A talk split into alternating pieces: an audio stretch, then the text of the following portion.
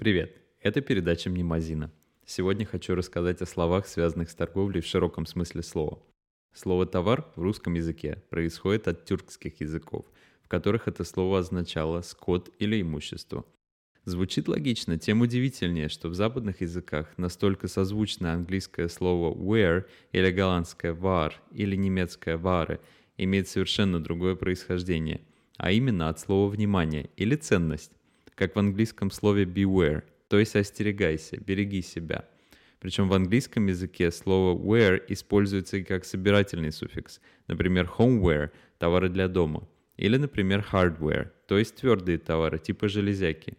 И наоборот, software – легковесные, сейчас это синоним программного обеспечения в компьютерной терминологии. Английский язык традиционно вобрал в себя и германские, и латинские корни – так, например, уже ставшее привычным нам и в русском языке слово «маркет» происходит от латинского «mercatus», что означает «торговля». И немного негативное в русском языке слово «меркантильный» оттуда же, то есть ищущий выгоды, даже продажный получается. В английском языке этого презрительного оттенка совсем нет. Так, например, mercantile exchange — это общепринятый термин для товарно-сырьевой биржи. Мерчендайзер, получается, это ведь тот же товаровед, только звучит модно. А мерч — это товары-сувениры — кстати, сувенир дословно означает во французском «вспоминать», то есть получается памятная продукция. Еще два латинских корня, которые неразрывно связаны с товарными отношениями и без изменений вошли в русский язык, это брутто и нетто. Брутто происходит от латинского брутус, что означает грубый, нечистый.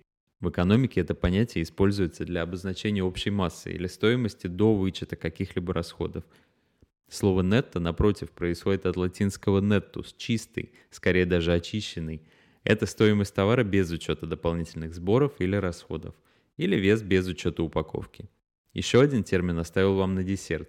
Слово «магазин» пришло к нам из французского языка, где «магазин» означает склад или лавку. Но интересно, что первоначальное происхождение этого слова арабское. «Махзан» на арабском означает «склад». Так вот, в какой-то момент слово «магазин» в современных западных языках стало означать «журнал», в смысле элемент печатной продукции – это слово «частично» вы можете встретить и в названии нашей передачи, в сочетании с именем греческой богини памяти, Мнемосины. Получается склад памяти или журнал памяти, как вам больше нравится. На сегодня это все. До следующего выпуска. С вами из Осло был я, Александр Шершов. Пока.